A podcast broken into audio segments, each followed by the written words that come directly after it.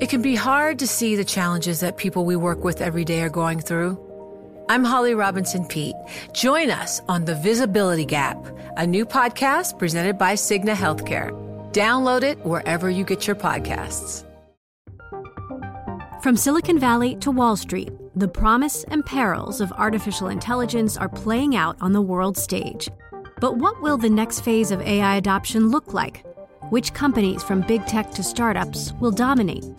And where do the risks and unintended consequences lie? I'm Emily Chang.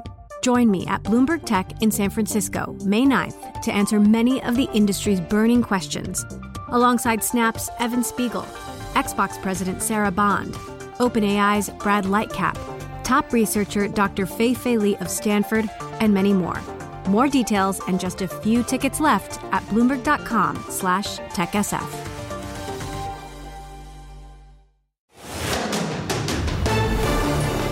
You're listening to Bloomberg Law with June Grosso from Bloomberg Radio. Welcome to the weekend edition of Bloomberg Law. Here's a look at some of the top stories this week. The United Auto Workers strike expands. Texas Attorney General Ken Paxton may have been acquitted on impeachment charges, but he's now facing a trial for securities fraud. Should schools tell parents their children are using new pronouns? And the class action lawsuits start over ineffective decongestants. It's exciting but very scary because the unknown. You don't know when you're going to get that full paycheck again. You don't know when you're going to get back in there to work again. Tonya Sullivan is a third generation auto worker, walking the picket line as the United Auto Workers Union expanded its target strikes against the big three car makers. More than 5,000 workers walked out of 38 General Motors and Stellantis facilities on Friday, joining the 13,000 auto workers who walked off the job last week. Union President Shawn Fain announced the stepped up pressure, pointing once again to CEO pay raises and profits the three companies have raked in in recent years. Across the country, people are going to know that the UAW is ready to stand up for our communities and ready to stand up against corporate greed. Ford was spared additional strikes because the company has met some of the union's demands during negotiations over the past week. Joining me is labor law expert Michael Duff, a professor at the St. Louis University School of Law. Let's talk about the way Shawn Fain has framed these negotiations as a broader struggle. He said it's the battle of the working class against the rich, the haves versus the have nots, the billionaire class against everyone else.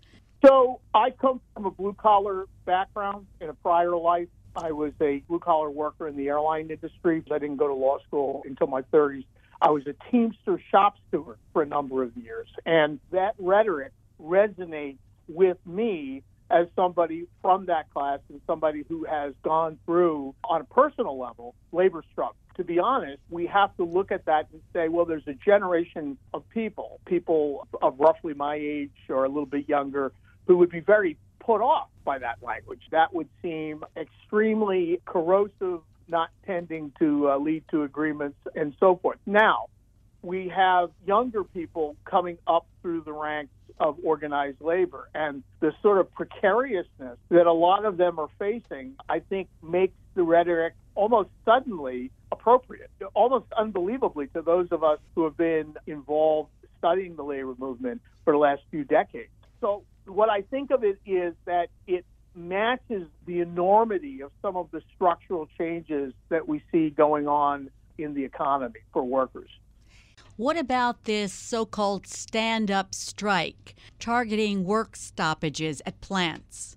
Well, I think to the outside observer, a lot of this sounds uh, pretty esoteric and strange, but actually, from a legal perspective, it makes sense because unions strike at their peril. And the reason they strike at their peril is that if employees are striking over economic subjects of bargaining, that's the phrase of art. So you're not paying me enough. I need more contribution to health care from you, Mr. or Ms. Employer. If they are economic subjects that are sort of fomenting the conflict between the union and the employer, employees go on strike, they can be permanently replaced. And that's sort of the animating principle behind a lot of what's going on here. What permanent replacement means is that you go out on strike over an economic subject you can't be fired, but we have to be able to attract people to do the job that you're no longer doing because you're on strike. And we can't very well go to this prospective employee that we want to take your place and say, well, we're only going to temporarily hire you. Why? Because we're not going to get a lot of people that are going to like that deal. So what we say to the replacement worker is you come in and you can hold the job as long as you want. And so as a matter of law, the employer is not required to fire that person at the end of the strike. And so if you're the average worker, you go out on strike and you're permanently replaced. It's kind of a lawyer's distinction, the distinction between being fired and being permanently replaced. If it means no employment, then you're out of work either way, right? There's no money coming in, you don't have food on the table. Once you understand that this is the background rule, you begin to understand why unions are very leery and have become more leery over the decades of just going out on strike. Because if you go out on strike and the job is the kind of job that somebody coming in off the street could do, and then what's going to happen is the employer is simply going to replace all or most of the bargaining unit, and it's a very difficult situation for unions. Thousands of workers have been laid off. All three of the automakers have laid off workers, and they say it's because of internal supply chain issues, a lack of parts needed for certain assembly workers to do their jobs. Why are they citing that? Do they need a reason for laying off workers during a strike? That's a very good question. So, when you lay off workers because you don't have enough materials to continue production, arguably that's not even a lockout, right? You're not laying the workers off, at least on the surface. You're not laying them off to pressure the union to accept a bargaining position that you have. You're laying workers off because you can't continue production in the old days, we used to talk about lockouts, and just to give you a sense of how far back this line of law goes, it used to be that we would say that defensive lockouts were lawful, but offensive lockouts were unlawful. The distinction was a defensive lockout is you had a good business reason for doing what you were doing, right? There was no way that you were doing it to pressure the union. You had a business justification for locking employees out. I think the strategy of the automakers here is to position themselves in such a way that it's much harder to say that they're doing what they're doing for discriminatory reasons. Probably they're allowed to do it anyhow. They're probably allowed to do it to pressure the union to accept their bargaining position. They arguably could do that. But here, they actually have a business justification, which is we can't make cars if we don't have parts. It sounds like management has all the cards. What cards does the union hold? Well, the sort of gamesmanship, that's what it is. It's a high stakes game. But this idea of the stand up strike is that by moving around, all right, so, you know, a boxer doesn't stand in one place and allow himself to be punched. You sort of move around. So you're not on strike at a number of facilities, but you are at one key facility, right? And so what you're doing is you're setting up a situation where the employer could permanently replace in that particular location or lock out but then you have other facilities where nothing's going on. It's a variant of something that labor insiders call a whipsaw strike. This actually goes back a number of decades, right? And typically it was a union bargaining with different employers in what was called a multi employer bargaining unit. But the idea was very similar that what you did was, as the employer, you see that the union is striking an employer, say, over there. So what you do is you lock out your employees to prevent the union from being able to strike according to its own timetable. And the idea is that that pressures the union in unforeseen ways. But what the union can do is to engage in work stoppages in unpredictable ways. It will run into various legal doctrines that have been designed over the decades to frustrate that kind of maneuver. But I do think that that's the union's best opportunity to wind up with a positive outcome here. Shawn Fain expanded the strike on Friday.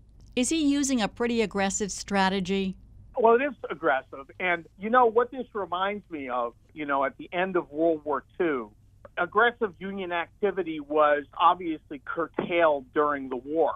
and there was a lot of pent up labor activity that all of a sudden was released at the conclusion of the war. And you had a lot of strikes occur, and that became the impetus for creation of the Taft-Hartley Act, which is a part of the National Labor Relations Act as it's been amended. And I almost feel like, you know, as a result of just everything that's been going on with respect to the gig economy and the precariousness of employment, coupled with the pandemic and some of the labor conflicts that emerged because of the pandemic, a lot of it centered on healthcare and perceived dangerous workplaces, all of that kind of culminates over this summer. You have a situation where workers maybe have had enough, they're willing to take risk. And I think Shawn Fain is, is tapping into that. He realizes almost viscerally that he has a rank and file employee group that's ready to hear that message.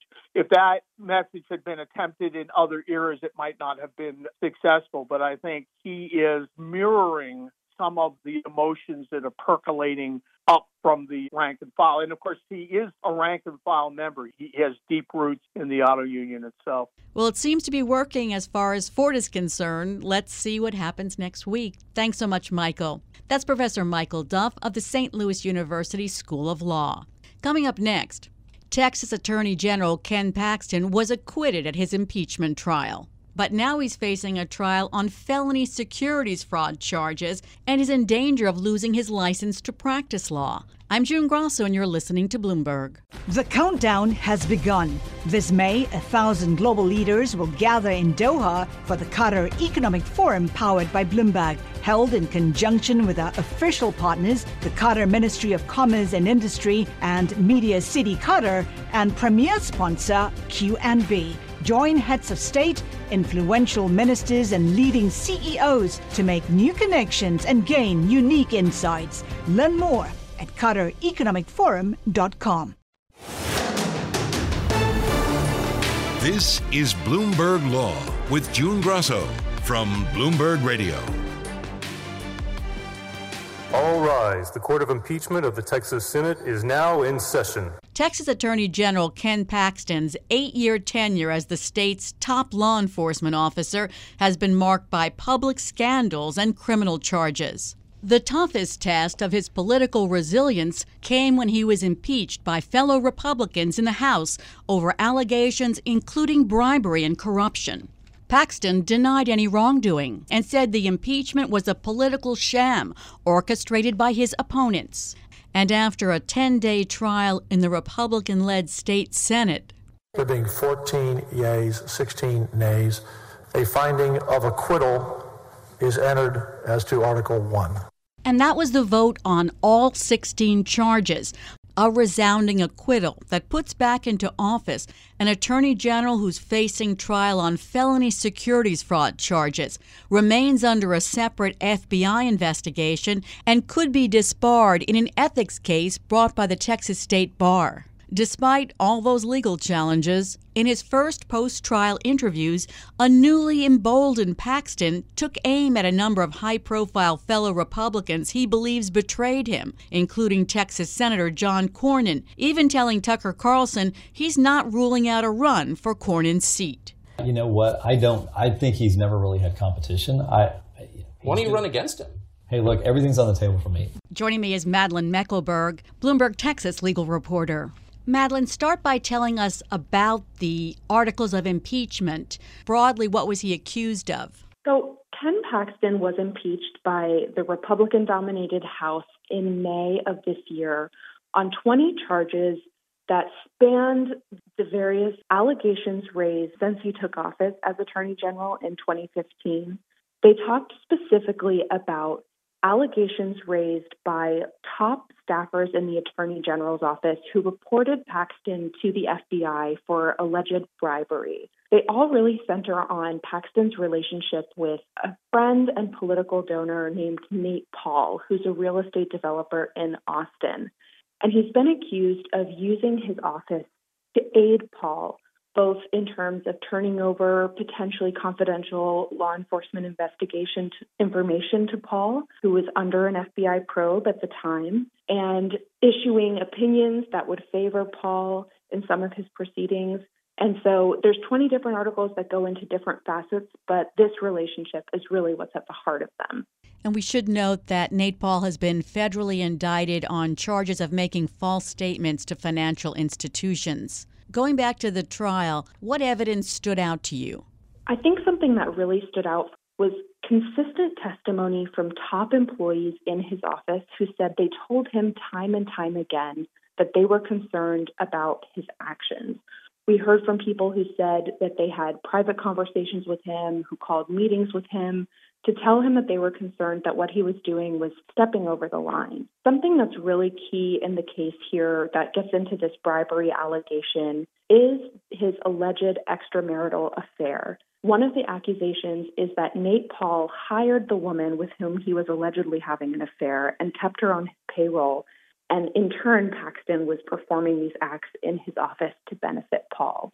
We heard from his former chief of staff in the office who talked about how this relationship affected the staff and how people were uncomfortable fielding phone calls from Paxton's wife and having to make certain accommodations for him and this relationship.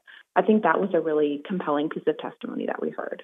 Paxton didn't testify in his own defense. He only made appearances at the trial at the beginning and the very end. What was his defense? The goal for his defense was clear here, and that was to cast this as a mutiny by some staffers in his office who wanted to take over as Attorney General potentially. They said this is a politically targeted attack at Ken Paxton. They say none of the actions he took violated the law. All of the things were things that he was allowed to do within his power as Attorney General. So Paxton is back in office as the state's top law enforcement officer, but he's facing other legal problems. That's right. He's been reinstated as Attorney General. I think there's a lot of eyes now on what happens next. How do you go back to that office after going through this like really public ordeal where a lot of details were shared about your alleged conduct? And then he's got other legal battles regarding his conduct that he still has to fight. Like I mentioned, he's been under indictment since 2015 for securities fraud in a case that is yet to go to trial. It's been delayed significantly by these different pretrial squabbles. And he's also tied up in the, some disciplinary proceedings involving the State Bar of Texas, who accused him of professional misconduct for his efforts to try to overturn the 2020 presidential election results. And there's an ongoing federal probe into his conduct that was prompted by the whistleblowers who are behind some of these impeachment claims. So we could still see charges stem from that. So while this was a significant step, it's not the final word on Paxton's legal saga. Those two state securities fraud charges, he was indicted on those just months after he took office in 2015. And it's always surprised me that that hasn't gone to trial yet. How has he managed to avoid trial for eight years?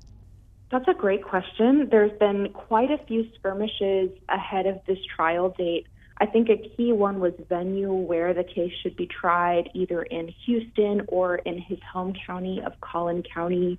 There have been objections raised to the prosecutor bringing the case. And all of these disputes have gone through a full appeals process on their own, going up to the, the top state appeals court in Texas. And they've caused significant delays.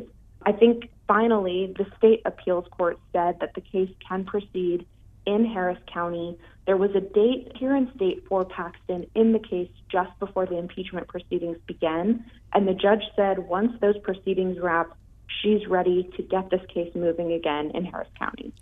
And as you said, there is an investigation by the FBI and the Justice Department's Public Integrity Section. Is that on the same allegations that were testified to in the impeachment trial? That's right. So these top employees in Paxton's office, who we call the whistleblowers, they reported Paxton's conduct to the FBI as it relates to advancing causes on behalf of his friend and political donor, Nate Paul. And the FBI and the DOJ, they've been investigating. We haven't seen the result of that investigation up to this point, but those cases are ongoing. And just to be clear, he was reelected last year to a third term despite all these criminal and ethical allegations. That's exactly right. And that was a point that we heard from Paxton's defense counsel throughout the proceedings. They said Texas voters knew about these allegations and they didn't care. They elected him anyway. And so, why should the state Senate overturn that? Why should they overturn the will of the voters? And Paxton seems newly emboldened by his acquittal. Some political experts think that he could gain prominence on the national stage. I think that's totally fair. I mean, from the beginning, Paxton's reputation has been built on being a conservative agitator who sues the Biden administration over everything that they do. And he's worked to align himself with former President Donald Trump, who we saw go through a similar thing during his presidency being acquitted on, in impeachment cases and only serving to boost his reputation. And I think that that's exactly what we're going to see happen here with Paxton, who's going to certainly be emboldened by this outcome. I think we're still waiting kind of with bated breath to see what his first moves are going to be now that he's been reinstated to the office. But I think it's certainly fair to say that this has only helped to bolster his reputation within his own party. A lot more to come in the legal sagas of Ken Paxton, and I know you'll be following that for us, Madlin. Thanks so much. That's Bloomberg Texas legal reporter Madlin Mekelburg. Coming up next on the Bloomberg Law Show, a new legal battle is emerging over whether schools should tell parents that their children are using new preferred pronouns. I'm June Grosso, and you're listening to Bloomberg. What could you do if your data was working for you and not against you?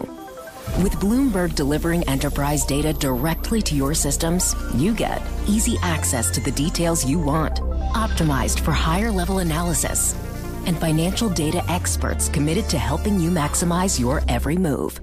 Our data is made for more, so you can show the world what you're made of. Visit Bloomberg.com slash enterprise data to learn more. This is Bloomberg Law with June Grosso from Bloomberg Radio. When children say they identify as something other than their sex at school, do they become mere creatures of the state? Or do their fit parents still have the fundamental right to make decisions regarding their care? The emerging legal battle over pronoun protocol in public schools has nothing to do with grammar and everything to do with gender identity. Some parents are suing schools that keep their children's use of new pronouns secret, claiming it's a violation of their constitutional right to direct the upbringing of their children.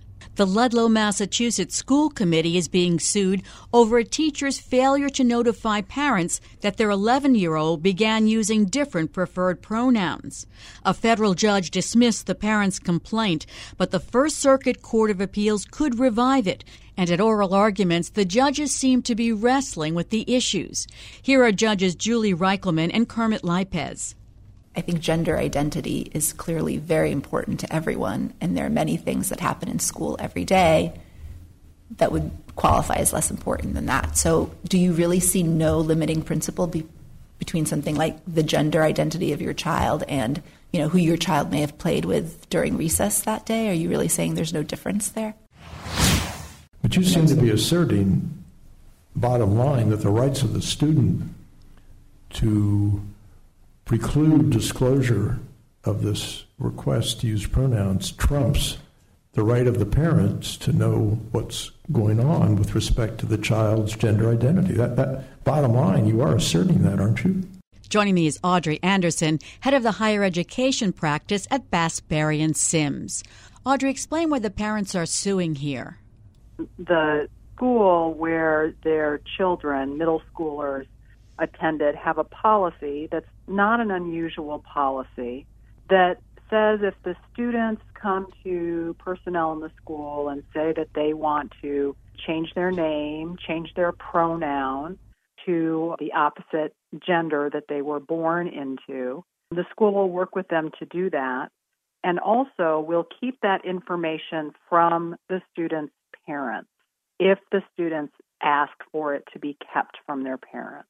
So the parents here were aware that one of their children was experiencing some questions about their gender and actually reached out to the school proactively to say, We don't want you to talk to our child about this. And the school, nevertheless, behind the parents' backs, talked to the child, started calling the child by a different name, used different pronouns, And the parents, understandably, were very upset about this. What surprises me about this is that at that age, if your kid seems aggressive, gets into a fight with someone, the teachers are on the phone or calling you in, and yet they don't want to tell them about this very important aspect of their kid's life. The countervailing policy decision here, and I think one reason why the parents are going to have a particularly hard time winning this case, is that there's a Massachusetts law that requires schools to not discriminate against students because of their gender identity.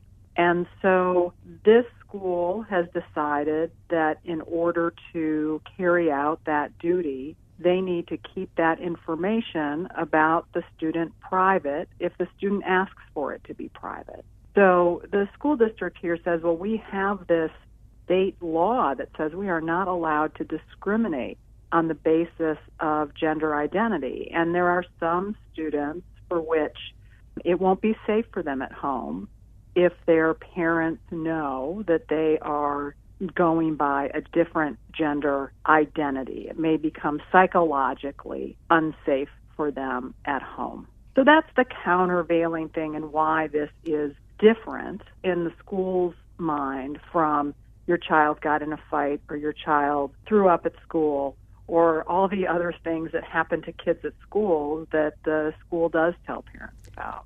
Did the school just call the child by preferred pronouns, or did the school do more than that? They also had somebody at the school meet with the child regularly to talk to them about how they were feeling and be a resource person for them. And the parents here alleged that in that way, they were actually giving mental health treatment to their child without the parent's consent. Now, the district court found that they hadn't adequately alleged facts to support a conclusion that the child was receiving mental health treatment. So the district court kind of threw that out based on the factual allegation. The district court used a standard a very tough standard, shocking the conscience. Tell us what that standard is, and is it appropriate in this case? Is it the correct standard in this case? Well, yes, the parents here are alleging that their substantive due process rights were violated. And the court, I think, used the right standards to figure that out. You know, the parents in the Court of Appeals have said that the district court kind of made that standard extra tough. But the cases I've looked at seem to require that the facts alleged really have to shock the conscience. And they're usually looking for something where the state actor has intentionally inflicted harm on the person who is suing. So, you know, one of the cases I saw where there actually was substantive due process adequately alleged was where a school coach had intentionally used a hard object to hit a student in the face. That shocked the conscience. But there's lots of things where students are hurt where it might be upsetting, but it doesn't reach that shock the conscience standard. And substantive due process is a very tricky legal standard that lots of judges think should be circumscribed, that there should be very few things that we find are protected by substantive due process. So, what's established is the right to marry, the right to have children. So, they want to keep the range of things that are within substantive due process really small. Now, these parents say that, well, what's within substantive due process is the right to raise your children as you see fit the thing they run into there is that there are Supreme Court cases that support that, but what they support is the right to raise your children as you see fit in a private school setting. So to me, those cases only say that these parents have a right to send their children to a school that would not have a policy like this. I think it's much harder to say that within the public schools, they get to have a right to say what the policy is on something like this. Here's my caveat I'm surprised that they haven't raised a religious argument. I think that they'd have a stronger argument if they were also raising some kind of a free exercise argument that our religion also supports the idea that you are the gender that you're born into. And so for you to be teaching our child something other than that and supporting them transitioning when we've told you not to violates our religious rights. But they haven't argued that in this case. So, this First Circuit decision will be the highest court ruling on the merits of this argument. There's a case before the 11th Circuit, which is very conservative, so there might end up being some kind of split in the circuits. Yes, yeah, I definitely agree with that. I think that this is an issue that some conservative court will find that at least a complaint can go forward. And then the question will be whether the Supreme Court gets interested enough at that point or whether they want a case with a little bit more factual development, something that goes to a summary judgment motion at least, or maybe even a trial before they decide to weigh in on this. You know, when the Supreme Court, if when the Supreme Court wades into this, I think that some of the justices will have a hard time because the conservative side of the Supreme Court wants very much to have a very, very narrow set of circumstances where substantive due process protects rights. And Justice Thomas doesn't think that there is such a thing as substantive due process. On the other hand, I would believe them to be very concerned about these kind of school policies. So, how they will thread that needle, I think, will be very interesting. Well, certainly this case is being watched nationally. There were more than 100 amicus briefs filed, including from 19 states that supported the parents' position and 15 states that supported the school's position. So we'll see how the First Circuit rules. Thanks so much, Audrey. That's Audrey Anderson, head of the higher education practice at Bass, Berry and Sims. Coming up next, the lawsuits start over ineffective decongestants. This is Bloomberg. This is Bloomberg Law with June Grasso from Bloomberg Radio. We're approaching cold and flu season, and advisors to the Food and Drug Administration say the key drug in the leading over the counter decongestants used by millions of Americans is no better than a placebo. Allergists like Dr. Purvi Parikh say consumers should read the labels of cold medications this ingredient phenylephrine can is in so many different cold medicines that's why it is important to kind of uh, educate yourself on what to look for and, and just avoid that ingredient. It was predictable that shortly after the FDA's announcement, class action lawsuits were filed against pharmaceutical companies and retailers on behalf of consumers. Joining me is healthcare attorney Harry Nelson of Nelson Hardiman. Class action lawsuits were filed within days of the FDA's announcement. I mean, it's almost reflective, right? There are plaintiff law firms around the country that are basically built to take on harm related to different drugs. And so as soon as the FDA said this drug was ineffective, it's not a surprise that we saw this first class action filed down in Florida.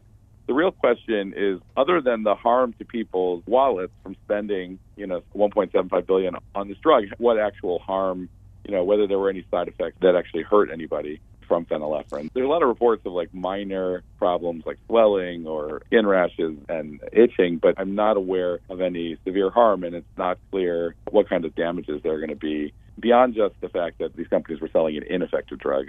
Some of the, the complaints charge that the defendants violated consumer protection statutes and alleged a breach of implied warranty of merchantability, and they committed fraud. But if the FDA approved this, what were the manufacturers supposed to do? Say, no, the FDA is wrong? You know, there's been a lot of industry studies going on. So we know that, for example, competitors of some of the phenylephrine products, like the folks at Schering-Plough who are making Claritin, were doing a lot of research to show that and arguing that these drugs were ineffective. It's an interesting question whether internally, whether the manufacturers were doing their own research and had reason to know that these drugs were not effective and whether they turned a blind eye to it. I think it's an interesting question, and hopefully we'll learn about some of the internal process within the pharmaceuticals and how much they were aware of this and taking it seriously and concerned about it. But, you know, I think that still remains ahead of us. You know, you mentioned harm to consumers and that there's probably very little of that. So it would be limited to economic damages, right? I think what's likely to happen, I mean, I don't mean to sound cynical, but when this case gets prosecuted, what's likely to happen is that the lawyers who brought these cases will have a multi million dollar payday in attorney's fees, and there'll be coupons, you know, for people who can prove that they bought the drug but those coupons will be for insignificant amounts. The, the big winners in this class action are likely to be the lawyers who get tens of millions of dollars for filing it. As an example, Johnson & Johnson's consumer unit settled claims alleging aerosol products contained benzene for 1.75 million dollars plus 2.5 million in attorney's fees. So more in attorney's fees than in the settlement for consumers.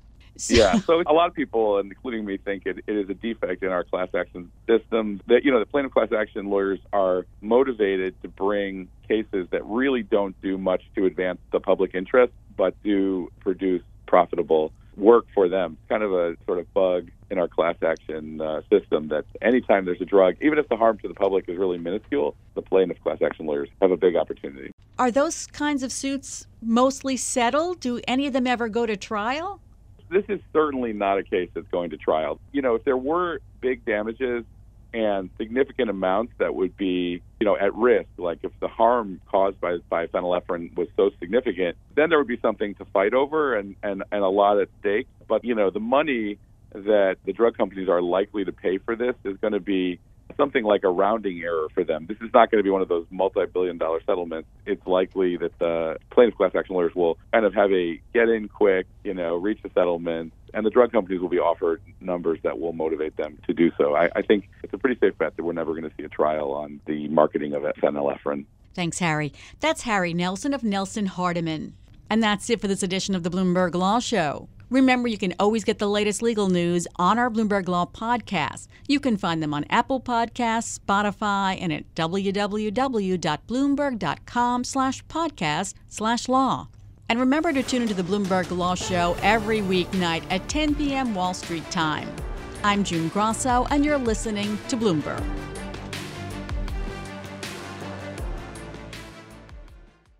The countdown has begun. This May, a thousand global leaders will gather in Doha for the Qatar Economic Forum powered by Bloomberg, held in conjunction with our official partners, the Qatar Ministry of Commerce and Industry and Media City Qatar, and premier sponsor QNB. Join heads of state, influential ministers, and leading CEOs to make new connections and gain unique insights. Learn more at QatarEconomicForum.com.